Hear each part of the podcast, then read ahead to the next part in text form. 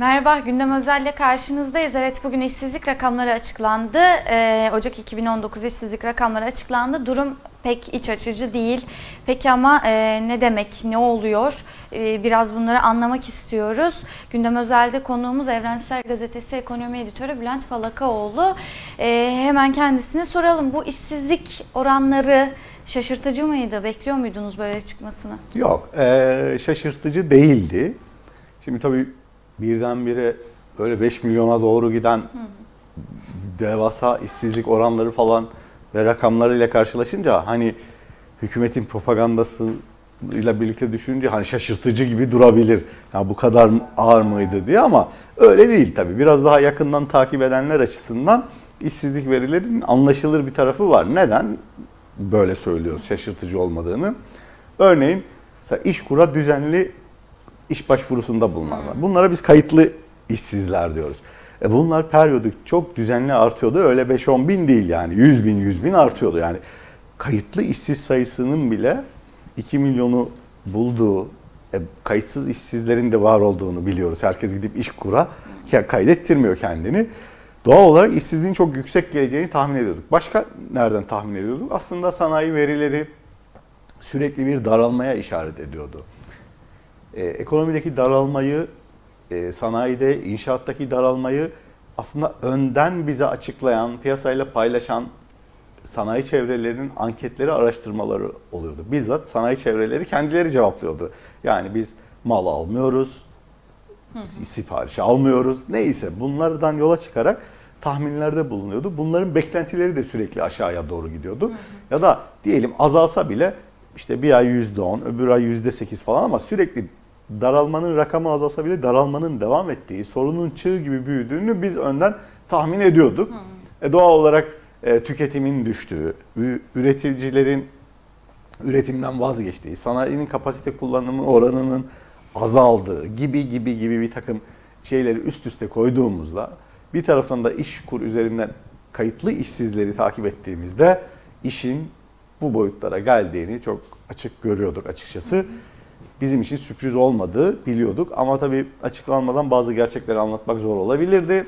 Hükümetin propagandası etkisi altında kalmış bir takım insanlar açısından anlaşılmaz olabilirdi ama hiçbir veri e, daha iyisini beklemiyordu diyebilirim. Ya, ya. E, peki şimdi e, bir yandan da aslında e, durumu da kurtarmak için çeşitli ekonomi paketleri açıklanıyor. Bir de değil iki tane e, oldu. E, her biri yeni ekonomi paketi olarak önümüze geliyor. E, bu ekonomi paketleri çözüm olmuyor mu da işsizlik bu kadar artıyor? Güzel. Şimdi iki türlü ele alacağız. Bir hani e, bugüne kadar açıklanan teşvik paketleri var. Bir de çok yakın zamanda Maliye ve Hazine Bakanı'nın açıkladığı bir ekonomik reform paketi var. Buna ekonomik reform paketi daha büyük hani sorunlarla, ekonominin geneliyle ilgilendiğini, üretimin her alanıyla, tarımla, teknolojiyle ilgilendiğini falan söyler. Bir de teşvik e, paketi vardır. Şimdi biz gördük ki bu ikisini aynı anda düşünelim. Bir bugüne kadar açıklanan teşvik paketleri suya mı yazıldı, hiç mi etkisi olmadı? İki, yeni açıklanan reform paketi denen şey bu devasa soruna çözüm olabilir mi? İkisine bakmamız lazım. Şimdi hızla birincilerden başlayalım. Yani teşvik paketlerinden. Hükümet sürekli istihdam kampanyası başlatıp teşvik paketlerini 2008 krizinden beri açıklıyor. Sürekli işsizlik fonu da dahil hazineden, işsizlik fonundan sürekli bir şekilde sermaye çevrelerine para akıtıyor. Ama gördük ki bunun sonunda günün sonunda işsizlik 10 yıldır paket açıklanmasına rağmen 2008 dünya krizinin Türkiye'ye uğradığı yıl 2009'du. 2009'daki o devasa işsizliğe tekrar geldik. Döndük. Onca paket paket paket azalması gerekirken paket paket paket dolaştık. Geldiğimiz yer 2009 krizi. Aynı yüksek işsizlik oranına ulaştık. 10 yıl öncesine döndük. O zaman haliyle senin sorunda herkesin sorması gereken bir soru. Hmm, bu paketler ne işe yaradı? Bu paketler şuna yaradı. Aslında bir kısmı işsizliğin böyle niteliksiz işsizleri istihdam etmeye yarıyor gibi gözüktü. Çırak, stajyer adı altında bir sürü ucuz iş gücü yaratıldı. Bunların parası işsizlik fonundan verildi. Bu süre dolduğunda patronlar yeni işçi almadılar. Sadece stajyer çırak doldurdular. Ya da çalışanlarını atıp nasılsa bu yeni alacaklarımın ücreti işsizlik fonundan karşılanıyor diye çalışanlarını eski çalışanları attılar, yenileri aldılar. Böylece aslında 300-400 bin olması gereken çırak stajyer sayısı bir anda 1,5 milyon oldu mesela. Ya 1 milyon e, işsizlik fonundan faydalanabilmek için istihdam yaratılmış gibi gözükürken yaratılmadı. Eski işçiler gönderildi. Bunların parası ucuz iş gücü olarak işsizlik fonundan karşılandı. Patronlar kullandı. Günün sonunda da bu da geçince diyelim 6 aylık 9 aylık sürede bitince tekrar işsizlik başladı. Nereden anlıyoruz bunu? Nereden? Eğitim durumuna göre işsizlere bakarsak burada e, stajyer, çırak ve benzeri şeylerin daha çok lis, liseliler, meslek liseleri ve benzeri yerlerde yoğunlaştığını gördük. Onların işsizliği düşüktü nispeten. Üniversite işsizliği en yüksekti. Ama şimdi açıklanan Ocak ayı rakamları açıklandı. Açıklanan rakamda gördük ki e, bütün alanlarda işsizlik özellikle bu e, stajyer, çırak, yeni işçi gibi alanlardan muazzam bir yeni bir işsizler e, ordusuna katılım olmuş. Ama aynı zamanda sadece bunlar değil, paketlerin etkisizliğini şuradan da görebiliriz. Şimdi şu olmadı, izleyicilerimizin şu noktaya dikkat kesilmesini isterim. Aslında Türkiye'de hani her yıl yüz binlerce insan iş istiyor. Evet. İşte yoksulluk arttıkça kadınlardan katılım artabiliyor. Genç yeni gençler yaş işi itibariyle iş istiyorlar falan. Bu, bundan kaynaklı bir işsizlik yaşamıyoruz. Geçen yıl 2018 Ocağı'nda 28 milyon kişiyi istihdam eden bu ülke 2019'a geldiğinde 2019 Ocağı'nda 27 milyon kişiyi istihdam ediyor. Yuvarlayarak söylüyor. Küsuratları var. Yuvarlayarak söylüyorum. 27 milyon kişi istihdam ediyor. Yani yeni iş isteyene iş verememe durumu değil. Bizzat geçen yıl istihdamda olan insanları gönderiyor. Burada sanayiden kopuşlar da görüyor. Görüyoruz. İnşaattan, sanayiden yüz binlerce insan işsizler ordusuna katılmış. Yani o zaman ne demek kriz var. Yani geçen seneden be- beri mi? Evet, Öyle mi diyeceğiz? Bu yükselip gelen yani paketler etkili olmamış. Paketler ucuz işçi kullanmanın eski daha maliyetli işçi atmanın, ucuz işçi kullanmanın vesilesi olmuş. Günün sonunda onun da süresi dolduğunda işsizlere yeni işsizlerin et, eklendiği etkisiz bir teşvik paketi uygulamış hükümet. Bunun adı işsizlik fonundan sermaye kaynak aktarmak olmuş sadece. İkinci bir kısım çözüm olabilir mi dediğiniz büyük programda ise aksine büyük program inşaat gibi, enerji gibi şirketlerde, bankalar gibi sıkıntı yaşayan şirketleri gözetiyor. Onları kurtarmaya yöneliyor, dönüyor. Vatandaşa ise yeni yükler getiriyor. Nedir yeni yükler? Örneğin vergi tabana yayacağız adı altında vergi getiriyor. Hiç olmayacak bir şey. Bireysel emeklilik, özel bireysel emeklilik sigortaları var. Bunu zorunlu kılıyor. Ya burada zorunlu sözleşme imzala diyor. Ya sözleşme dediğiniz şey özgür iradeyle bağımsız bir şeydir. Sözleşme özgürlüğünü kaldırıyor. Olacaksın. Zorla bireysel emeklilik fonuna dahil olacaksın diyor. Ee, bu şu demek sen emekliliğin içinde cebinden şimdi para ödeyeceksin. Yetmeyecek. Ee, ben vergi daha fazla ödeyeceksin. Cebinden emeklilik için para ödeyeceksin. Üstelik de yetmedi kıdem tazminatını da almayacaksın, dokunamayacaksın. Bir fon oluşturacağız. Kıdem tazminatını da alamayacaksın işsiz kalırsan diye. E ne yap? Aks, çözüm değil. Aksine daha ağır bir program getiriyor açıklama. Neden? Ya işsizlik çığ gibi büyüyor. İşsizlik fonundan yararlanan işsiz sayı, işçi sayısı öyle artmıyor. Çünkü yararlanabilme koşulları ağır. Bu esnetilmiyor. İşsizlik ücreti çok düşük, geçinmek mümkün değil. O artmıyor ama işsizlik fonundan devasa kıdem fonuyla birleştirilecek işte e, yeni bir devasa bir fon oluşturuluyor. E, sorun daha da büyüyor e, yeni programla çözülmüyor. E şöyle düşünebilir, bir cümleyle oraya da geçeyim. Hani bankalara, şirketlere destek atılırsa kurtulabilir belki diye. Mesele şirketleri kurtarmak değil. Çünkü vatandaş tüketemiyor. Tüketim oranı diyelim Türkiye ekonomisi %3 mü küçüldü 2018'in son çeyreğinde? Tüketim %9, 3 katı daha fazla daraldı. Niye? Çünkü vatandaşın geliri düşüyor. Tüketici durumda değil. Bu 2001 krizindeki orandır yani tüketim böyle %10 civarında daralması. Bu birdenbire kilitleniyorsun, tüketemez hale geliyorsun. Boğazından kısmaya başlıyorsun. Şimdi vaziyet buyken siz satamıyorsunuz. E dışarıda e, ihracat Mart ayı itibariyle ihracat azalıyor. Dışarıya mal satamıyorsunuz. Giderek düşüyor temponuz. İçeride talep yok. Satamıyorsunuz. Ha şirketlere al sana kredi. Ne yapacak bu? Ürettiğini ne yapacak? Bu bankalardaki yükü arttırır. Krizi bankalara doğru yönlendirir. Var olana yeni sorunlar ekler. Kriz Bence bankalara doğru yönlenmesi neye yol açar? bu e, şirketlerin e, batmasıyla birlikte uzun süre ekonominin bir daha toparlanamaması. Krediler sistemi doğru bir mekanizmayla yağlayabilir ama çalışmayan bir şeyde sadece e, havaya e, sıkarsanız yağlamayı bu sefer elinizdeki yağ e, kozunu da kaybetmiş oluyorsunuz. Duran bir sistemi yağma- yağlayamadığınız gibi elinizdeki stokları da eritirseniz o zincirleme onun etkisi büyür. Batan şirket sayısını arttırır. Ee, uzun süre ekonominin durgunluktan çıkmasını engelleyebilir vesaire gibi zincirleme etkileri olur o işlerin. Peki şimdi şu, şurayı da biraz kısaca geçmek istiyorum. Geçen hafta açıklanan işte o reform paketinde kıdem tazminatına değindiniz ya. Kıdem tazminatına el konulmuş olması, konulacak olmasının işsizliği doğuracağı yorum söyleniyor. Böyle yorumlanıyor. Şöyle- Çünkü işten atmalar daha kolay hale gelecek patron açısından. E, pe- peki o zaman yani bu kıdem tazminatına niye göz koyuyorlar? Çünkü Pa- sıcak paraya mı ihtiyaçları Çünkü- var? Ne bu? Çünkü Türkiye'nin elinde tasarrufu yok. Türkiye'nin elinde birikmiş bir para yok. Varlık fonu falan oluşturuyorlar ama o varlık fonunda bir varlık yok. Türkiye'nin varını yoğunu oraya koyuyorsun. İşte çay kuru koyuyorsun ama zarar eden bir şirkete döndürüyorsun. Yani onun üzerinden oradaki varlıklar üzerinden borçlanmak zor oluyor. O zaman bir fon oluşturmanız size kaynak yaratır. Ne demek? Örnek vereyim. İşsizlik fonunu nasıl sürekli yağmalıyorsunuz ve patronlara aktarıyorsunuz?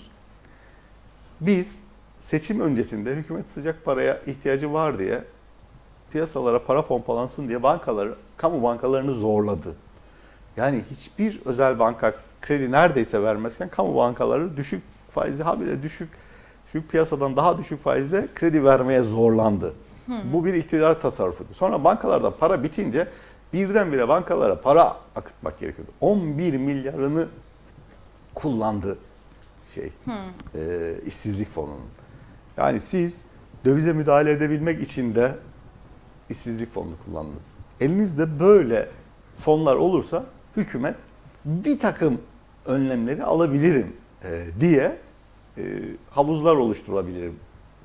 E, garanti oluşturabilecek, bazı durumlardan müdahale edebilecek garantiler oluşturabilirim diye e, kaynak olan fonlar yaratmak istiyor. Bir tanesi işte varlık fonundan yeni borçlanma sistemine dair çözümler üretmeye çalışıyor. İşte işsizlik fonu yetmiyor, orada başka bir fon daha olsun, onun da kaynaklarını kullanayım diye e, bir para havuzu oluşturmak istiyor. Niyet bu. Ama tabii ki bunun emek cephesine yönelik çok ağır e, sonuçları olacağı çok açık. Şimdi şunu da gördük ya seçimlerle birlikte hem ekonomik kriz anlatılırken hem başkaca e, siyasi krizlerde anlatılırken hükümet tarafından e, her zaman dış güçler gösterildi. E, peki bu kadar işsizliğin artmış olması, bu rakamların bu kadar fırlamış olması dış güçlerin oyunu mu? Şimdi bunun için bakmamız gereken birkaç tane veri var. Hani dış güçlerin oyunu mu diye. Dış güçler bugüne kadar Türkiye'ye mevcut iktidar döneminde 650 milyar dolar gibi bir para akıttılar. Köprüleri, havaalanlarını, AVM'leri, e, e, ucuz ucuz dağıtılan kredileri ya biz tükettiğimiz, diktiğimiz ne varsa bu ucuz krediler dışarıdan gelen paralar üzerinden döndü. Şimdi bir destekten bahsedilebilir en fazla. Bu ülkenin birikimlerine el koymak tabii babasının hayrına gelmiyor. Gelen bir para ama düşmanlık yapan bir paradan bahsedemeyiz. Ama ve lakin son dönem Türkiye'den bir çıkış meselesi varsa bunun ayrıca sorgulanması lazım. Bir düşmanlıkla mı yapılıyor? Yoksa işin doğal seyrinde mi bu oluyor? Bunu da ölçebileceğimiz bir veri var. Siz dünyada para hareketi nereye? Doğru. Olağan akış var mı? Spekülatif günlük kazanmak isteyenler olabilir tabii. Oradan ruble al, buradan sat, oradan yen al, burada değiştir. Günlük zaten bu işleri koşturan bir grup var. O işlerde genel günlük ortalamanın dışında olağanüstü bir hareket var mı? Şunun gibi düşünün. Her seçimde geçersiz oy oranı vardır. Bakarsınız. Şimdi İstanbul'u sabaha kadar saysanız diyorsunuz ki değiştiremezsiniz sonucu. Niye? Çünkü Türkiye'de genel seçimlerde ne kadar geçersiz oy vardıysa bu seçimde de o kadar geçersiz oy var. Çok olağan. O yüzden sonuç değiştiremezsiniz. Ama diyelim geçen seçimlerde ki oy oranının 3 misli, 5 misli birdenbire geçersiz oy varsa bir dakika dersiniz bir şey oluyor. Ama paralelse burada sabaha kadar sandık saymakla sonuç değiştiremezsiniz. Gerçek ortada. Bu şimdi günlük spekülasyon olmaz olur mu? Bütün dünya çapında oluyor. Trilyon dolarlar dolaşıyor dünyada. Yani şu zannediliyor ki para Türkiye'de dolaşıyor. Hayır, bütün dünyada dolaşıyor. Bunun içerisinde spekülatif hareketler olur mu? Olur. Anormal bir durum var mı? Yok. Bir ölçü bu. İki, dünyada para hareketleri nereye doğru? Merkez ülkelere doğru. Amerika'ya doğru akıyor. Sadece senin ülkenden değil, bütün ülkenden akıyor. Dünya borsalarından farklı mı para akışı oluyor? Evet, bir kısım son dönem yaptıklarınızdan doğru, hükümetin uygulamalarından doğru bir kısmı son dönem çıkmayı tercih ediyor. Çünkü Türkiye'de kazanabileceğini, daha çok para kazanabileceğini düşünmüyor. Bunlar hayır kurumu değil, kazanmak üzere geliyor. Daha çok kazanabileceğini düşünmüyor. Örneğin Berat Albayrak bir bakanımız finansör bu işlerde piyasalarda al sat yapan biri olsaydı Türkiye gibi ülkelerde aa Amerika S-400 ve F-35 S-400 F-35 geriliminde bir NATO ülkesi Rusya ile birlikte ABD gerilimi artıyor. Burada risk arttı. Buradan çıkayım mı düşünür. Bu para ister bakan piyasada alışveriş yapan bakan olsun ister siz olun ister ben olayım fark etmez. Düşünürsünüz. Riskleri de ölçüyorsunuz. Türkiye'de son dönem böyle olağan akışında çıkan e, para var. Ama şunu düşünelim. Çok değil, çok yakın bir dönemde Türkiye'nin lehine bir sürü gelişme oldu. Bir, dünyada petrol fiyatları aşağıya inmeye başladı. Şimdi yükseliyor, trend tersinde. Petrol fiyatları aynı anda inmeye başladı. Dünyada dolar aynı anda ucuzlamaya başladı. Trump Suriye'den çekileceğim Türkiye ile ikili ilişkilerle işi halledeceğim dedi falan. Bir dönem vardı ki her şey pozitifti. Para aktı. Şimdi o zaman ne diyeceğiz yani e, akarken sokma o zaman niye geliyorsun benim ülkeme ey düşman dersiniz değil mi? Demediniz, davet ettiniz. İki, bugün düşman dedikleriniz Türkiye'de tüketim çakılmış durumda. Yüzde dokuz daralıyor. Türkiye ekonomisi 2018'i biraz büyümeyle taşı tamamladıysa 2.6 gibi bir büyümeyle tamamladıysa yaptığı ihracat sayesinde oldu. Bize düşmanlar kuşatıldık diyenler mal almasaydı bugün o büyümeyi de göremezdik. Biz burada otururken 4 milyon 668 bin işsiz rakamını değil 5 milyon 250 bini konuşuyor olurdu. İhracat kısmı da olmasaydı Bursa'da, otomotivde, şurada, burada işsizlerin sayısı çığ gibi büyümüş olurdu. O yüzden e, kimse kimseyi kandırmasın. Özellikle artık ben bunun priminin giderek azaldığını hükümet cephe, hükümetin bu söyleminin artık karşılığının olmadığını düşünüyorum. Sandıkta bunu çok fazla kullandılar ve sandıkta o kadar yoğun yüklenmeye rağmen alamadıysa e Bursa'da otomotiv işçisi kendisi biliyor zaten. Dışarıya otomotiv satmasa sektörün nice olacağını hali. O düşman denilenler de almasa sektörün tamamen dibe vuracağını. O yüzden bence bu söylemenin artık hiç karşılığı yok. Evet. Peki durum bu. Ee, işsizlik artacak diye öngörülüyor herhalde. Evet. Bunu neye dayandırıyoruz? Şimdi devam edelim. Hani bu ilk sorun şeydi sürpriz miydi? Hayır dedik şu şu şu gerekçelerle. Bundan sonra daha kötüsü olacak mı? Evet olacak. Şimdi bunu felaket tellallığı açısından değil. Bir takım veriler buna işaret ediyor. Şimdi tek tek gidelim. Bir, İşkur'a kayıtlı işsiz sayısı Şubat ve Mart'ta artmaya devam etti. Evet. İki, sanayide daralma devam etti. Sanayi sermaye sektörünün, sermaye çevrelerinin, iş çevrelerinin gelecekten beklentisinde bir iyileşme yok. Hem müsiyat hem İstanbul Sanayi Odası anket düzenler. Bunların düzenlediği anketlerde gelecek güven endeksleri henüz aşağıda. Üretimin canlanacağına işaret etmiyor. Mart ayı itibariyle yurt dışına satılan ihracatta durulma meydana geldi. Kötü sinyaller veriyor. Üstelik de Avrupa ekonomisi en çok ürün sat ihracatını gerçekleştirdiğimiz Avrupa Birliği ülkeleri de ekonomi daralıyor. Dışarıdan da kötü bir haber var. Bu demektir ki işsizliği artar, arttıracak bütün bir zemin oluşmuş demek. Devam edelim. Türkiye ekonomisi işsizliği azaltabilmek için 4-5 büyüme, yani işsizliği azaltmak için değil, işsizliği artmaması için %4-5 büyümesi gerekiyor.